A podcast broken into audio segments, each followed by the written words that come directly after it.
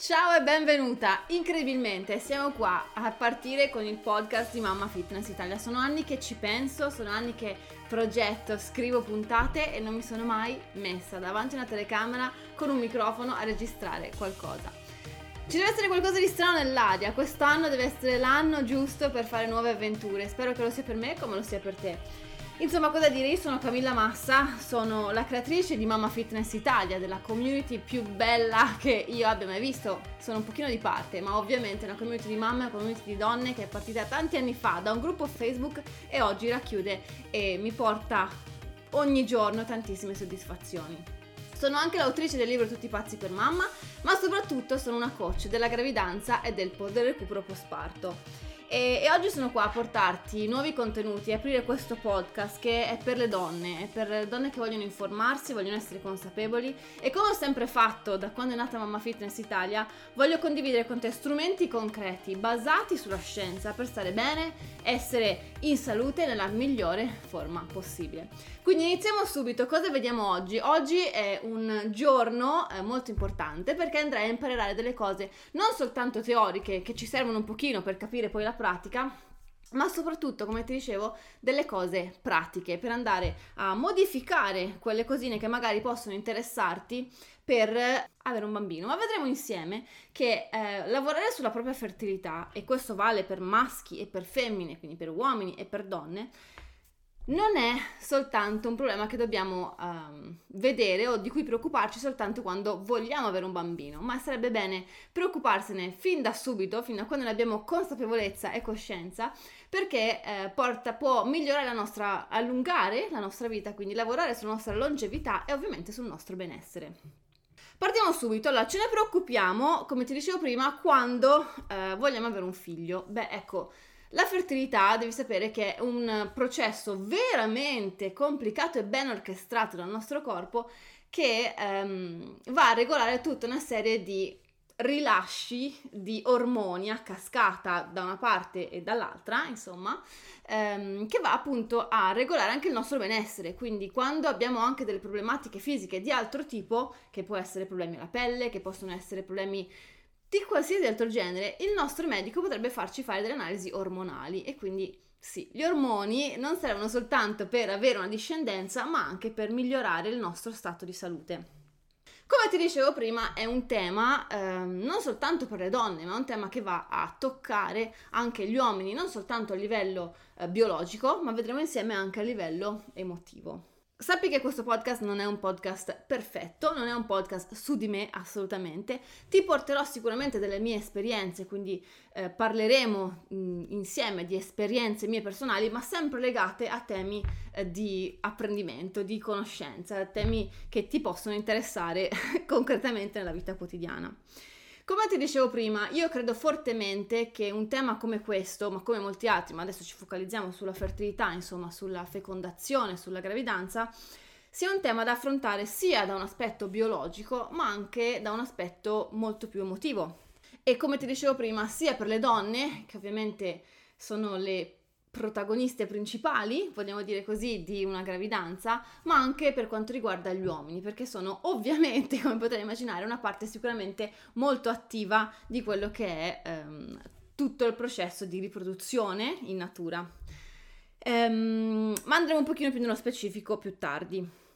Voglio dirti che ehm, molto spesso io sono la prima perché quando andavo al liceo e si parlava di biologia, di, di cellule, mitocondrie, riproduzione, mi si annebbiava il cervello, nel senso che quella professoressa in particolare era particolarmente noiosa, le stavo particolarmente antipatica e quindi quella materia non mi è mai entrata in testa.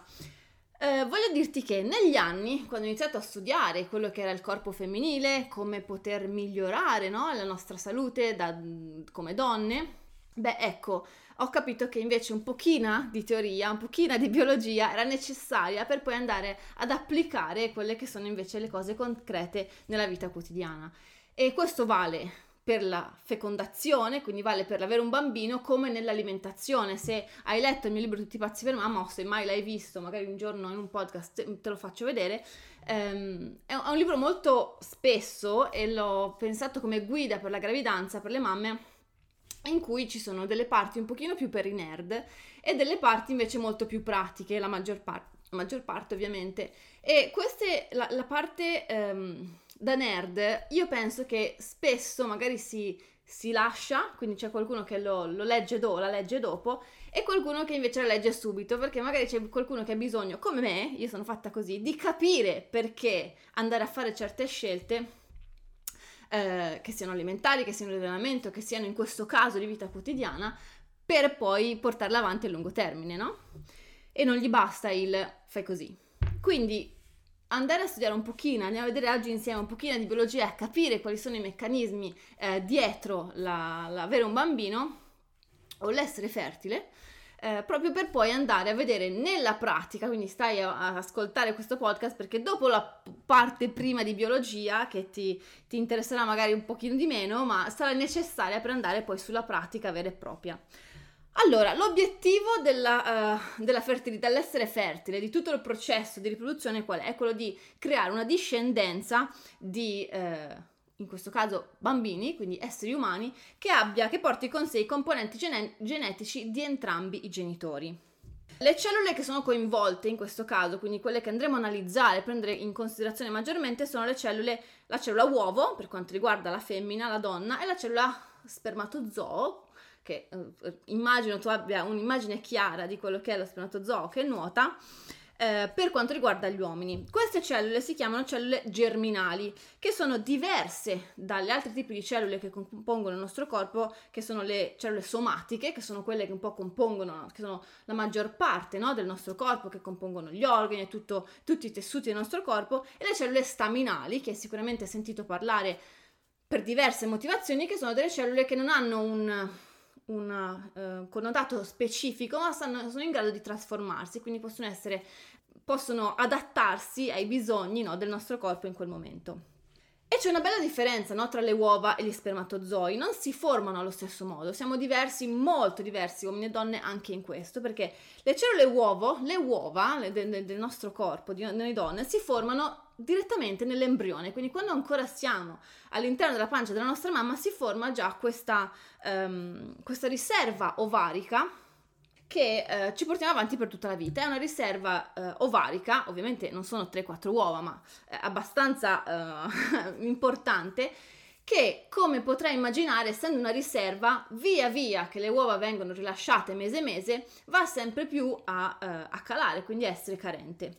Per quanto riguarda invece, no aspetta andiamo avanti un, attimino perché all'interno di queste eh, uova ci sono 23 coppie, quindi bene attenzione, 23 coppie di cromosomi. Il numero 23 l'avrei già sentito, ci sono tutti i test del DNA, il 23andMe qua c'è qua in America, immagino che ci sia anche in Italia qualcosina, ma insomma il numero 23 ti risuona immagino in qualche modo. Comunque sono queste 23 coppie all'interno del nostro uovo di cromosomi e sono 22 autosomi, quindi sono 22 22 cromosomi di informazioni e poi ce n'è uno che è l'informazione sessuale, che nella donna è una X. Per quanto riguarda lo sperma, invece, abbiamo una formazione completamente diversa, quindi non hanno una riserva eh, che si portano avanti da sempre, ma loro hanno dei cicli continui di formazione, quindi questa spermatogenesi che è a cicli e, ehm, e dura circa 60-90 giorni. Ricordati questo numero, 60-90 giorni, perché ci servirà tantissimo per parle- quando parleremo della pratica. Ovviamente loro vanno avanti tutta la vita, come dicevo, a cicli, a produrre spermatozoi. Ovviamente con l'età, man mano che si va avanti con l'età, questa concentrazione di spermatozoi, spermatozoi nel liquido seminale va via via a calare. C'è una differenza perché lo spermatozoo porta con sé eh, solo 23 cromosomi, quindi non 23, quindi non due coppie, ma solo 23, solo una coppia. E tutto il processo, quindi la sostanza è che queste, le 23 coppie della donna, una parte verrà rimossa, che si andranno ad accoppiare insieme alle altre 23 che portati dal nostro spermatozoo, quindi quello dell'uovo e quello dello spermatozoo, andranno ad accoppiarsi insieme e da lì si formerà una cellula che diventerà il nostro bambino. Come per la donna, anche l'uomo ha questi 23 cromosomi, 22 dei quali sono autosomi, quindi informazioni, e uno è il cromosoma sessuale, quindi una X o una Y, e questo andrà a determinare il sesso del nostro bambino. Allora, i 23 cromosomi della mamma eh, si combinano, come ti dicevo, con quelli del papà. E questo eh, porterà alla creazione dell'embrione che poi piano piano, bla bla bla, lo sai, questo sarà, sarà tema di un altro podcast, però noi arriviamo al, al, al dunque, ok? Tu devi sapere che tutto parte, come dicevo prima, devi, devi immaginare che il nostro corpo è sempre come un'orchestra, quindi non c'è una parte del nostro corpo che funziona in maniera autonoma, è sempre tutto collegato. E anche il sistema riproduttivo è un un processo che parte dal cervello, dal rilascio di due ormoni principali, ma poi insomma si collegano, non sto a essere specifica, ma si collegano poi tantissimi altri rilasci a cascata di ormoni, ma parliamo di due ormoni che secondo me hai sentito e magari ti interessa sentire perché il ginecologo te ne parla, l'ormone LH e FSH. Questi due ormoni non possono essere rilasciati prima della pubertà, motivo per cui prima dello sviluppo, sia per uomini che per donne, non è possibile eh, riprodursi, ok? Non è possibile il, andare avanti con il processo riproduttivo. Come ti dicevo prima, questo è un processo molto complesso e ci sono tantissimi elementi da allineare e soprattutto hai una possibilità al mese, nel senso che l'ovulazione per noi donne avviene una volta al mese, solitamente il quattordicesimo giorno, adesso andremo un, co- un pochino più nel dettaglio, ma non è che siamo sempre disponibili per essere eh, fecondate o per il nostro uovo per essere fecondato, ma soprattutto, come avrai immaginato, no, da questa orchestra pazzesca del nostro corpo, ci devono essere tante, tante cose che vengono allineate insieme. Le statistiche sono una cosa che a me piace conoscere e eh, dall'altra parte non mi piace eh, dovermi allineare o dovermi confrontare con le statistiche perché ovviamente sono numeri e ognuno di noi, soprattutto io lo dico sempre, nel, durante la gravidanza, durante il processo di fertilità, il processo di fecondazione, eccetera, eccetera, siamo, siamo assolutamente un soggetto singolo che, che fa storia a sé. Eh, questo vale per il peso in gravidanza e quindi vale anche per l'essere fertile o meno, una certa età o meno. Però conoscerle eh, ci può anche dare un... come posso dire? Ci può anche aiutare a eh, non sentirci, sentirci sbagliate. Se non, ci sono tante donne che magari non riescono, vogliono rimanere incinta, non conoscono eh, come funziona il nostro corpo e magari si sentono tristi, depresse se non avviene al primo, al secondo, al terzo, al quarto tentativo, ma ascolta bene queste statistiche che sono molto legate all'età della mamma. E poi, e poi ne parliamo. Ti dicevo che sotto i 30 anni, quindi dai fino ai 30 anni, una donna ha il 20% di successo la prima volta che prova ad essere, a, a rimanere incinta. In condizioni ottimali, ok? Quindi non abbiamo preso in considerazione magari forte sovrappeso, piuttosto che di ovaio policistico, piuttosto che di disfunzioni ormonali. Quindi in una condizione perfetta, una donna fino ai 30 anni, quindi sotto i 30 anni, ha il 20% di successo quando va a provarci il primo mese.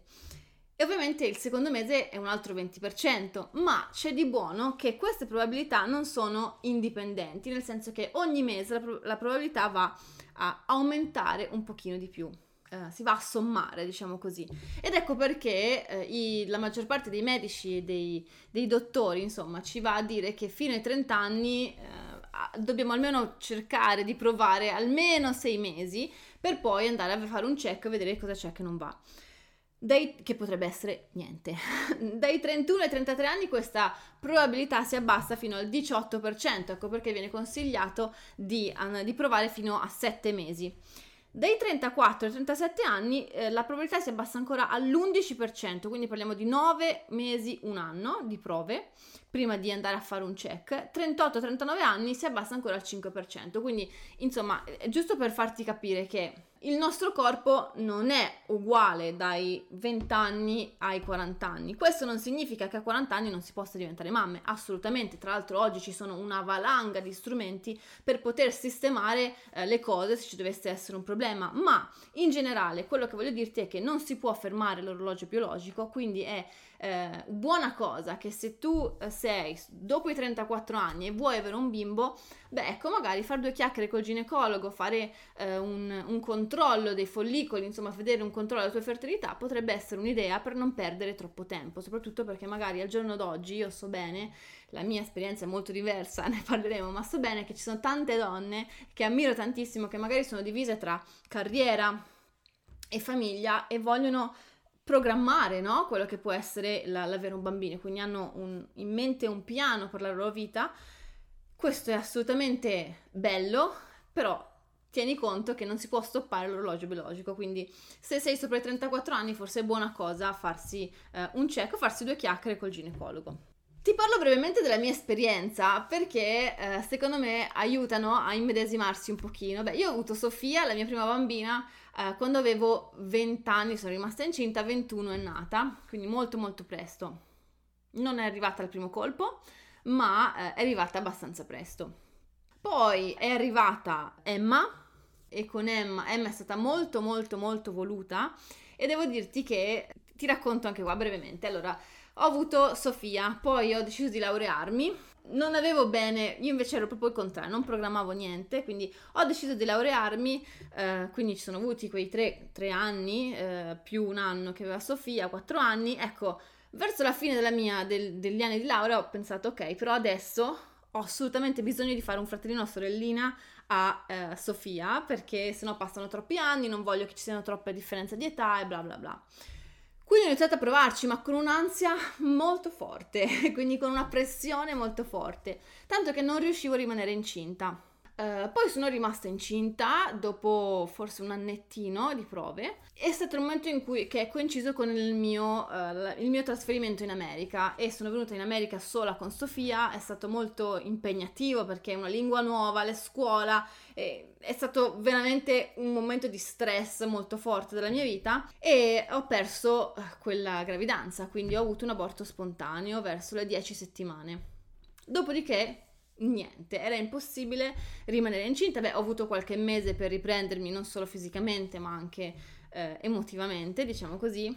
E, e, dopodiché niente, dopodiché era impossibile rimanere incinta, era impossibile, non riuscivo, non riuscivo, ho fatto delle analisi, la mia ovulazione era praticamente eh, inesistente e da lì in poi ho iniziato a, a fare un protocollo, mi sono studiata tra l'altro da sola un protocollo di, di integrazione, quindi non medicinale ma integrazione, perché i medici, la, la, risposta dei medici era aspetta, beh io non volevo aspettare ancora, come ti dicevo prima, e quindi ho cercato di agire come potevo. E beh, sono poi rimasta incinta di Emma, per chi la conosce, è un vulcano, quindi ha ripagato tutta l'attesa e, e bla bla bla.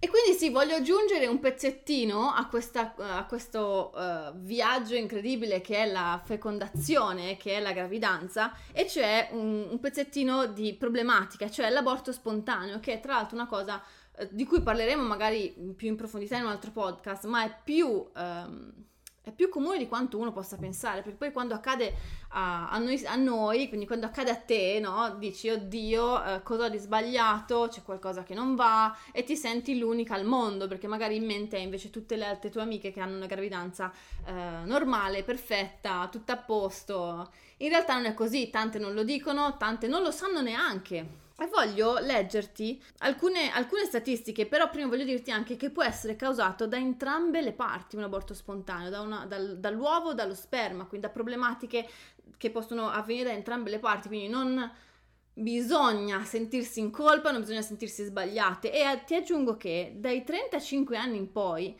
il 25% delle fecondazioni eh, porta ad aborto spontaneo, dai 40 anni in su il 50% delle fecondazioni, quindi Insomma, tiriamo un sospiro di sollievo se dovesse essere successo, se ti dovesse essere successo, non sei sbagliata, è il processo naturale di, di vita che funziona così, quindi può succedere e devo dirti che ehm, lo so che questa cosa può risultarti strana, ma, ma spesso è meglio che succeda perché se, se, se, c'è qualcosa che non va, se i cromosomi non si sono eh, agganciati come do, dovrebbero, se quell'embrione eh, ha delle problematiche, è meglio che la gravidanza finisca e che non porti a una problematica futura.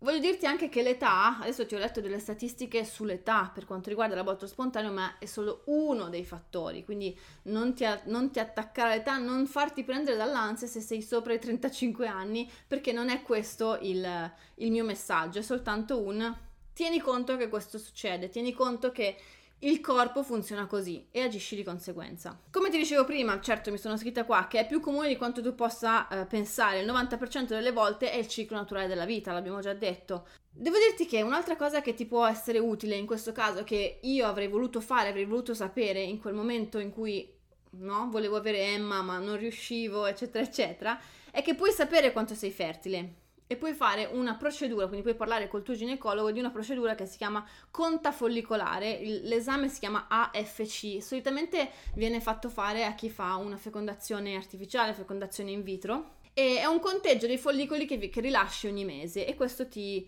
ti dà un'idea no? di quanto è la tua riserva ovarica, ti dà un'idea di quanto sei ancora fertile, di quanto sono le probabilità che tu possa rimanere incinta ogni mese e è ovviamente un esame che va fatto per un x numero di mesi, quindi non basta un mese solo, ovviamente perché può esserci uno stress, ci può essere mille fattori che vanno a influenzare questa conta e quindi fondamentalmente è una cosa che va fatta per un, di, per un po' di mesi. Ti aggiungo anche che eh, su 5 coppie con problemi ad avere un figlio, scusami, una su cinque coppie che hanno problemi ad avere un figlio, quindi cinque coppie, mm, vi sto incartando, una su cinque coppie con problemi ad avere un figlio hanno problemi con la qualità o la concentrazione dello sperma. Quindi non è sempre colpa dell'uovo, non è sempre colpa della donna. Eh, sfattiamo questo mito una volta per tutte e eh, un'analisi dello sperma è consigliata ogni 5 anni dagli andrologi. Poi c'è chi non la fa mai, va tutto bene, però insomma se anche in questo caso il papà o la mamma o state facendo delle prove da un po' di tempo c'è qualcosa che ancora non si smuove, beh magari anche un'analisi dello sperma può essere eh, utile ad entrambi per avere qualche informazione in più.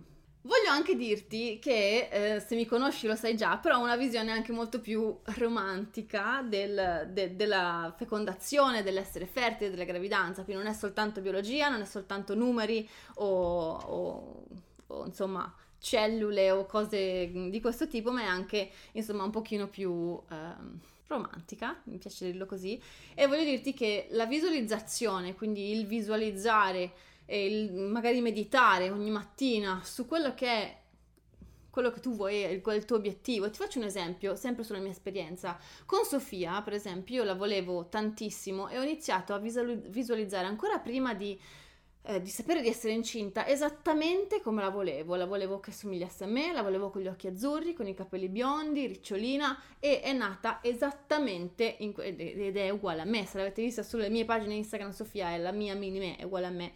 E idem per Emma, ho visualizzato tantissimo, ho...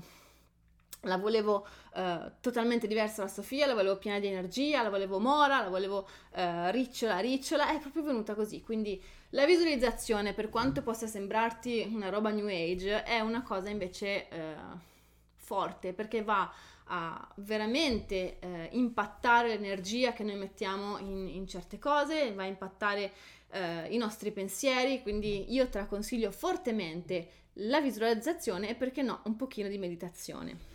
Allora, andiamo avanti eh, e andiamo sulla pratica. Finalmente, se abbiamo fatto una 24 minuti circa di, di, biologia, adesso andiamo sulla pratica. Concentriamoci su quelli che sono i passi che puoi fare giorno per giorno per migliorare la tua fertilità. Quindi non soltanto se senti, se aspetti o vuoi aspettare un bambino, ma anche per migliorare il tuo benessere, la tua fertilità e anche quella del tuo compagno. Oggi voglio concentrarmi su come favorire la fertilità, quindi non su come avviene la fertilità, quindi non, non sulle posizioni migliori da avere, se ce ne fossero, eh, non sulle pratiche, non su, insomma, voglio concentrarmi sulla fertilità. Eh, perché sai che io, io, sono una che parla poco, ma quando si parla di, di, di, trattare argomenti che mi appassionano come questo, potrei andare avanti all'infinito. Quindi non voglio tenerti qua per sempre, voglio darti subito questi elementi da applicare nella tua vita.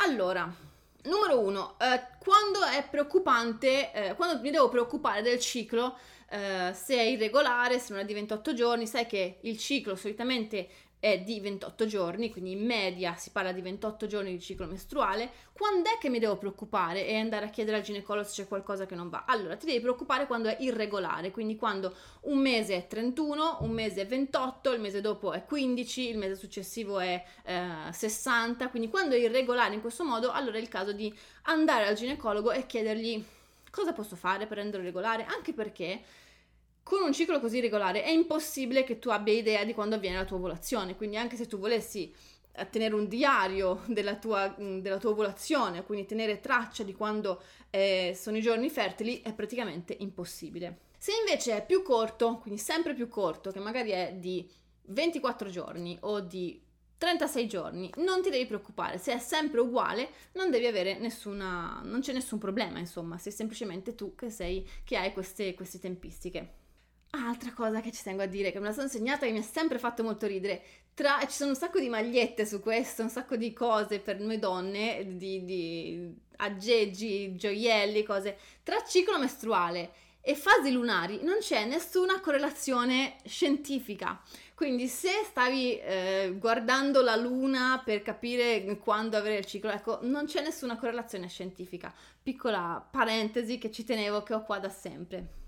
Come dicevamo, quindi sui 28 giorni, se uno ha, prendiamo come per esempio i 28 giorni classici, l'ovulazione avviene solitamente al quattordicesimo giorno, quindi solitamente circa la metà. E quella, signore e signori, è la tua chance di rimanere incinta, quindi non sei fertile per tutto il mese, penso che questo sia ormai abbastanza di eh, sapere comune, insomma diciamo così, ma il, quando avviene l'ovulazione è proprio la tua chance per, eh, per avere un bambino. Ecco, mi piace fare una piccola parentesi per dire che invece non è che eh, puoi inve- tirare la sorte e eh, se non vuoi rimanere in ciclo, non è un metodo contraccettivo l'ovulazione, ok? Non è che, eh, che se provi a rimanere incinta in altri momenti della, del, del, mese, o meglio, se eh, fai l'amore col tuo compagno in altri momenti del mese non c'è nessuna probabilità che tu rimanga incinta, anche perché insomma lo sperma rimane qualche giorno all'interno del nostro corpo, non, la, l'ovulazione non è sempre così perfetta al minuto, quindi questo non è un metodo contraccettivo in generale, ma voglio dirti che ecco, per chi invece cerca di avere un bambino, tieni un pochino conto che al 14 giorno di solito viene il rilascio dell'uovo. Ecco perché la strategia che viene solitamente consigliata dai ginecologi, perlomeno quelli che io ho studiato qua in America, ma penso che sia in Italia sia più o meno la stessa cosa, e cioè quella di astenersi per due o tre giorni prima dell'ovulazione, astenersi cosa intendo? Chi si deve astenere è l'uomo in questo caso, perché è lui che porta il seme, ok? Noi il nostro uovo viene comunque rilasciato in automatico, anche se dovesse avere altri rapporti, ma l'uomo, che è quello che ci porta il seme, deve astenersi per due o tre giorni prima dell'ovulazione e concentrare i rapporti nel giorno prima e nel, soprattutto nel giorno dell'ovulazione. Um, ovviamente questa cosa um, potrebbe creare ansia, dire oddio, adesso devo preparare e de- può creare ansia sia per la donna perché cioè, deve dire ok, ok, devo avere rapporti esattamente in questo tempo, ma può creare ansia e soprattutto crea ansia all'uomo che ovviamente poi si trova in quei due giorni, poraccio, con la pressione di, della sua prestazione e magari non riesce ad avere la prestazione che dovrebbe, quindi non viviamo questa cosa con ansia, ma cerchiamo di organizzare no? i nostri rapporti in maniera uh, furba. Ovviamente ti, ti, voglio dire anche che non esiste la formula perfetta, quindi non, questa, questa, strategia che ti ho detto è quella che io uh, ho, ho, ascoltato, ho sentito dai vari ginecologi, ma non è mh, mm, la strategia, l'unica strategia che, che si può fare, assolutamente. Altra cosa, tips, piccola tips. Lo sperma sopravvive nel sistema riproduttivo femminile per diversi giorni, 3-5 giorni, ma, ma eh, se l'ambiente del nostro sistema riproduttivo è un ambiente ottimale per lo sperma in condizioni eh, normali, devi, devi, sapere che alcuni lubrificanti possono creare un ambiente ostile. Quindi, se vai a usare un certo tipo di prodotti per i tuoi rapporti, beh, pot- dovresti sapere, devi sapere che eh, possono creare delle problematiche per la sopravvivenza dello sperma. Quindi, potrebbe essere anche quello il problema. Andiamo ancora più nella pratica, andiamo a vedere quello che puoi fare durante la tua vita quotidiana per migliorare non soltanto il tuo stato di salute ma anche la tua fertilità. E partiamo con il sonno. Oh, per me è sempre stato un... Uh, un amore odio con il sonno, nel senso che mi piace tantissimo dormire, devo, che da, devo dirti che da quando ho le bambine eh, questo amore per il sonno è sempre più andato a, a, scemare perché ovviamente è sempre più difficile. Odio essere svegliata di notte e invece, eh, soprattutto con la mia amica e bellissima figlia Emma, è sempre stata un, un disastro. Quindi il sonno è fondamentale, 6-8 ore a notte è fondamentale per bilanciare l'assetto ormonale, che tu ci creda o no, e ne parleremo in approfonditamente in altri podcast perché un, il sonno è, penso, uno dei, dei pilastri fondamentali del tuo, del tuo benessere per quanto tanti non lo prendono in considerazione, ma regola la maggior parte del, uh, del, rilascio ormonale del tuo corpo. Quindi se vuoi stare bene a livello ormonale, ecco, devi assolutamente dormire. Adesso una, un punto che potrebbe, potresti stoppare quel podcast. Io invece ti voglio dire, ti prego, continua ad ascoltarlo perché questi sono punti veramente fondamentali. Parliamo di fumo e parliamo di nicotina o cannabis tradizionale o vape, quindi o sigaretta elettronica o metodo tradizionale, quindi parlo di entrambi le metodologie. Allora, la cannabis è risaputo da diverse ricerche e studi scientifici che riduce la fertilità. Come nello specifico e quanto non si può sapere, ovviamente. Sì, ci sono persone che fumano cannabis e comunque hanno un bambino, ma non si può sapere quali sono i danni che vengono fatti a quel feto se non ci fosse stato eh, cosa sarebbe successo se non ci fosse stata l'introduzione di cannabis nel corpo. Devi sapere che gli spermatozoi creati durante il consumo, creati durante il ciclo dei 60-90 giorni, durante il consumo del, di cannabis, hanno una minore capacità di nuotare e una possibile mutazione morfologica. Quindi questi spermatozoi, questi poracci di spermatozoi che sono creati eh, in questo ambiente ostile con la, l'introduzione di cannabis nel corpo sono spermatozoi un po' insomma eh, lasciati a se stessi, quindi fondamentalmente non hanno la stessa capacità di arrivare all'obiettivo di spermatozoi invece creati in un ambiente normale. Uh, devi sapere anche che la, la, fumare cannabis rovina la qualità dell'uovo, quindi insomma tu hai uh, quella tua chance al mese e la rovini solo per uh, fumare. Insomma, dovresti chiederti cos'è la cosa più importante per te in questo momento, no?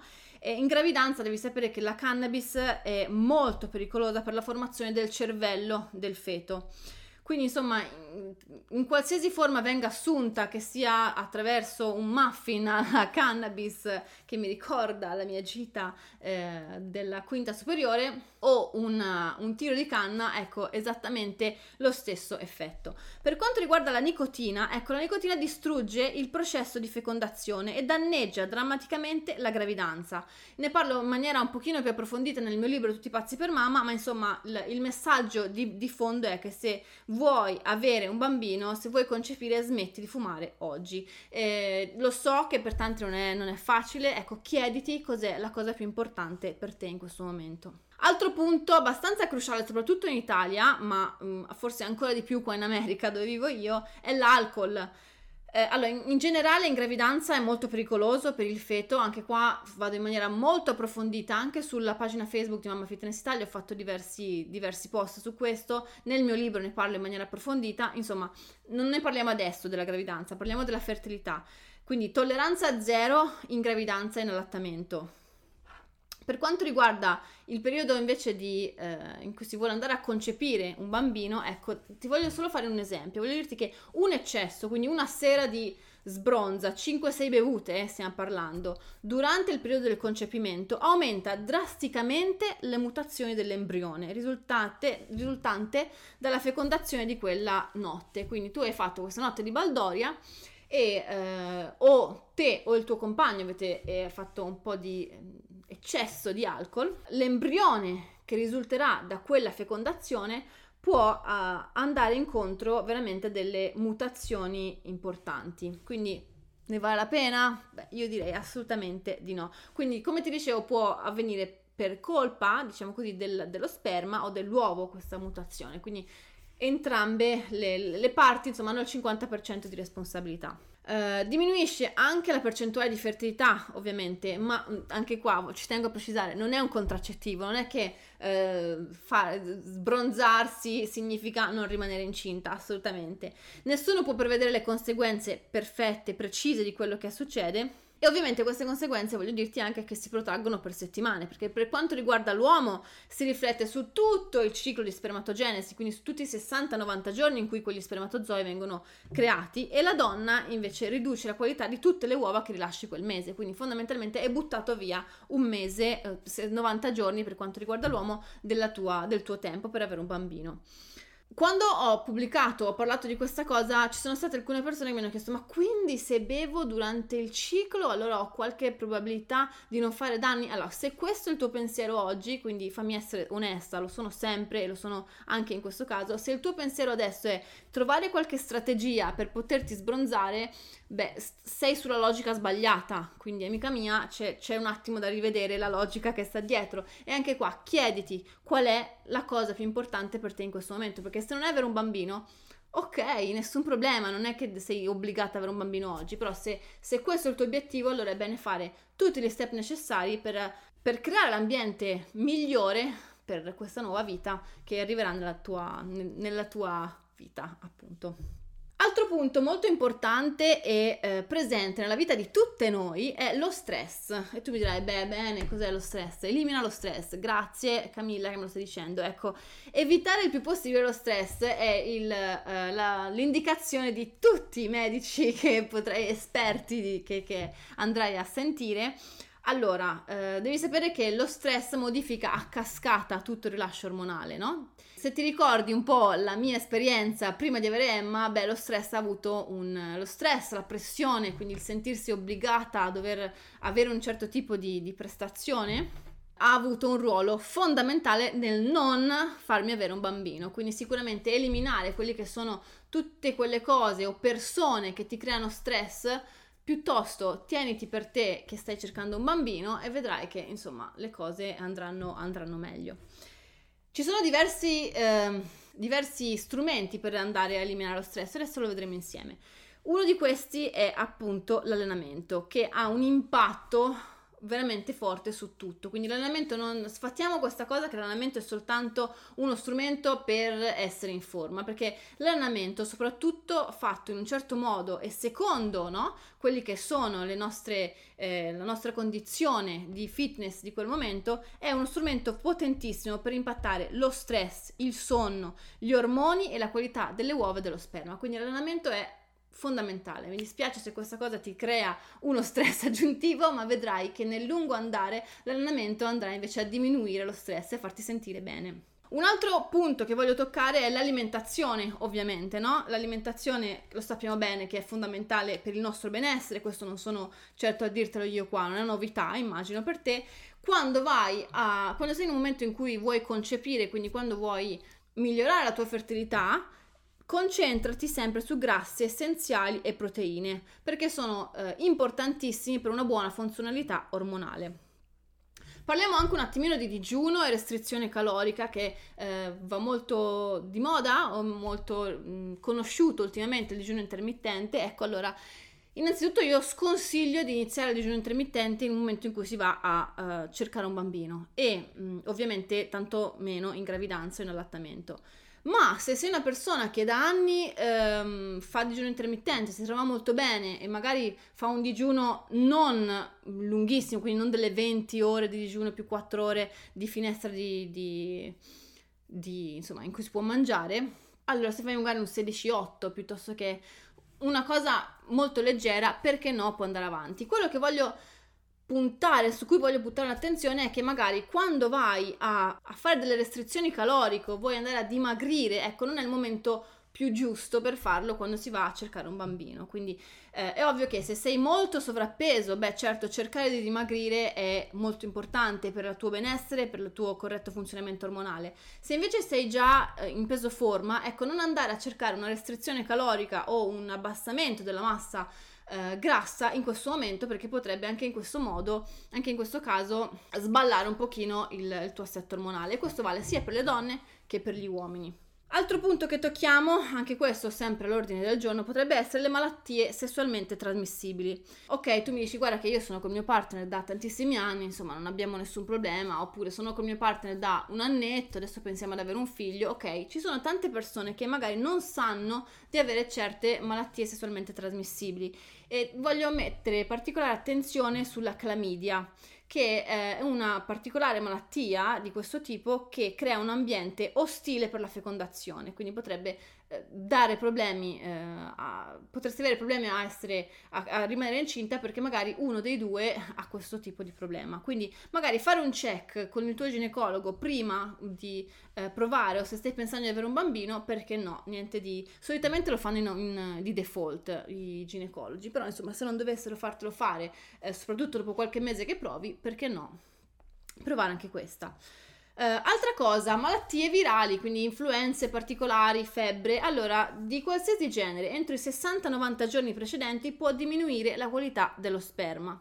E per quanto riguarda la donna, se invece sei malata e un'influenza particolarmente forte nei 30 giorni precedenti al, al, momento in cui vuoi andare a provare ad avere un bambino, ecco magari parla col ginecologo perché ci sono diversi studi associati alla salute dell'embrione del bambino e alla mamma che ha avuto delle malattie virali. Eh, nel, durante il primo stage della gravidanza che insomma è bene andare a fare un check con il proprio medico. E adesso veniamo a una parte che ti farà un po' sorridere ma che è, è, importantissima, cioè la temperatura dei testicoli. Allora, questo è veramente un uh, punto ultra importante. E voglio dirti che i testicoli sono fuori dal corpo per un motivo, quindi sono lì appesi per un motivo, nel senso che la temperatura è cruciale per la spermatogenesi e deve essere circa 2 gradi inferiore a quella del corpo. Se è superiore, la qualità degli spermatozoi è minore o mm, mor- rimangono morti, nel senso che non riescono a, a, crearsi, no? E andare avanti in tutto il ciclo della, della, loro, della loro vita. Quindi, tips pratiche. No sauna per i nostri mariti o compagni, no idromassaggio, no le terme, no il computer sui, eh, sui genitali eh, o il telefono in, nelle tasche davanti. Quindi cerchiamo di avere tutte queste attenzioni che eh, vanno ad aumentare la temperatura dei nostri amati testicoli. Ecco, questa cosa, questo, questo ritaglio probabilmente lo metterò anche su Instagram perché ne vale la pena, come potrai immaginare. Andiamo avanti e vediamo altre cose che possono esserci utili per aumentare la fertilità e devo, mm, voglio mettere anche qua l'attenzione un attimino sull'agopuntura. E allora io non ho un'esperienza personale sull'agopuntura per quanto riguarda la fertilità, l'ho usata per altri motivi, per la schiena, mi è stata tantissimo d'aiuto. Ho letto diversi studi, anche molto grandi, su quanto l'agopuntura possa eh, migliorare la fertilità maschile e femminile. E per le donne può essere una, un aiuto a livello chimico, quindi ormonale, e, un, e, anche a livello meccanico, perché va a impattare tutti i diversi tessuti coinvolti nel processo di fecondazione. Per quanto riguarda gli uomini, eh, è stato dimostrato che può migliorare il volume del seme, la qualità dello sperma e la mortalità dello sperma.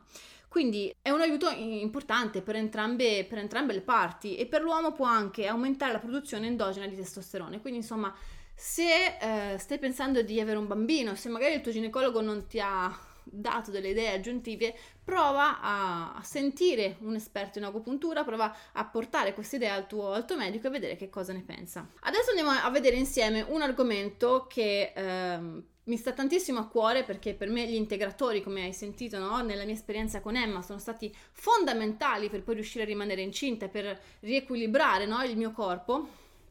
Ma ovviamente eh, non entrerò in merito dei dosaggi perché insomma è bene che tu consulti un medico eh, competente e soprattutto un medico che veda esami, i tuoi esami del sangue e in base a quelli ti f- crei un protocollo personalizzato. Te ne nomino alcuni così che tu possa magari segnateli nelle note del telefono o insomma in un foglietto in modo tale che tu possa approfondire il, cosa, cosa, sono, a cosa, cosa, servono e magari parlarne con il tuo medico. Allora uno dei, dei tanti che io amo è la L carnitina che è presente, la trovi nella carne e migliora la qualità delle uova e dello sperma. Io lo assumo regolarmente pur non cercando figli, eh, l'assumo come eh, pre-workout e devo dirti che è un integratore della Madonna, quindi prova anche in questo caso, come, come ti ho detto prima, la, fer- la fertilità eh, non è soltanto importante curarla quando siamo, quando siamo alla ricerca di un bambino, ma è parte del nostro, del nostro prendersi cura di noi stessi, del nostro benessere e aver cura della nostra longevità. Quindi la L-carnitina è un integratore che io prendo con regolarità.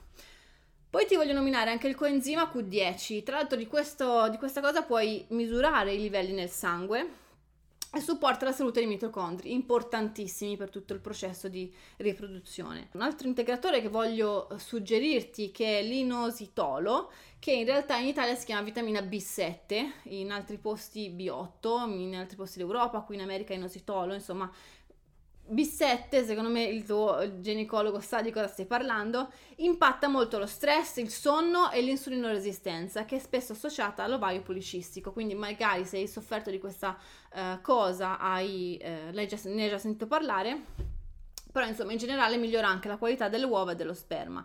Voglio dirti che la, il più comune è il maio, quindi MYO, eh, inositolo, mioinositolo, che è il, appunto il più comune, ma per le donne valuta anche di eh, associarci il di-chino-inositolo, di-chino-inositolo. Parlane con il tuo ginecologo sicuramente o il tuo medico, insomma, o con un medico che è competente, che sa di cosa stiamo parlando e magari mh, parlane con lui.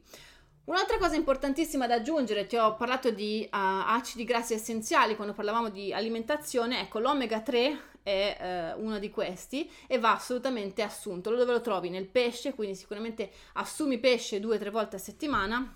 E se lo vai a assumere, quindi se vai a associare anche un integratore di omega 3, come io ho fatto per lungo tempo della mia vita, soprattutto in gravidanza e nel momento in cui volevo avere un bambino, ecco, controlla che sia nella forma EPA, EPA. Un altro integratore che voglio suggerirti è lo zinco, eh, che eh, per gli uomini ad alti dosaggi è stato dimostrato che aumenta la creazione di spermatozoi e il livello di testosterone. Quindi, nel caso in cui il problema fosse dalla parte maschile, beh, prova eh, a, a considerare anche lo zinco. Ok, per gli integratori abbiamo abbastanza finito, ce ne sono tantissimi altri ma non voglio dilungarmi. Eh, se hai delle domande sugli integratori scrivimi senza problemi eh, su Instagram o dove, insomma, dove preferisci e ne parliamo insieme, ti posso assolutamente dire il mio parere. Per quanto riguarda invece i medicinali, allora ecco, i medicinali sono lo step successivo.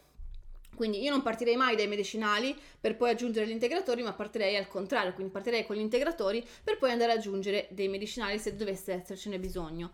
Eh, questi sono assolutamente necessari che passino dal medico e dopo delle analisi del sangue, quindi proprio super necessario. Se gli integratori puoi prendere qualcosa di base per come la vitamina D la suggerisco piuttosto che altri integratori che uno prende um, anche senza un'analisi del sangue anche se avere un protocollo personalizzato è, è, importante soprattutto per il risultato finale ecco i medicinali devono assolutamente passare dalle analisi del sangue dalle analisi del sangue. Puoi integrare diversi ormoni quindi puoi fare tantissimo però ecco non, è, non voglio concentrarmi su questo perché è assolutamente personale quello che andrei a fare il mio messaggio finale è che non devi perdere mai la speranza se vuoi diventare mamma. Questo è il mio messaggio principale, fondamentale. Ci sono tutti gli strumenti per risolvere qualsiasi, qualsiasi situazione eh, e per continuare a migliorare la tua salute e il tuo benessere. E io sono qui proprio per questo. Voglio dirti anche che se nessuno te l'avesse detto oggi, beh, ti voglio bene, credo in te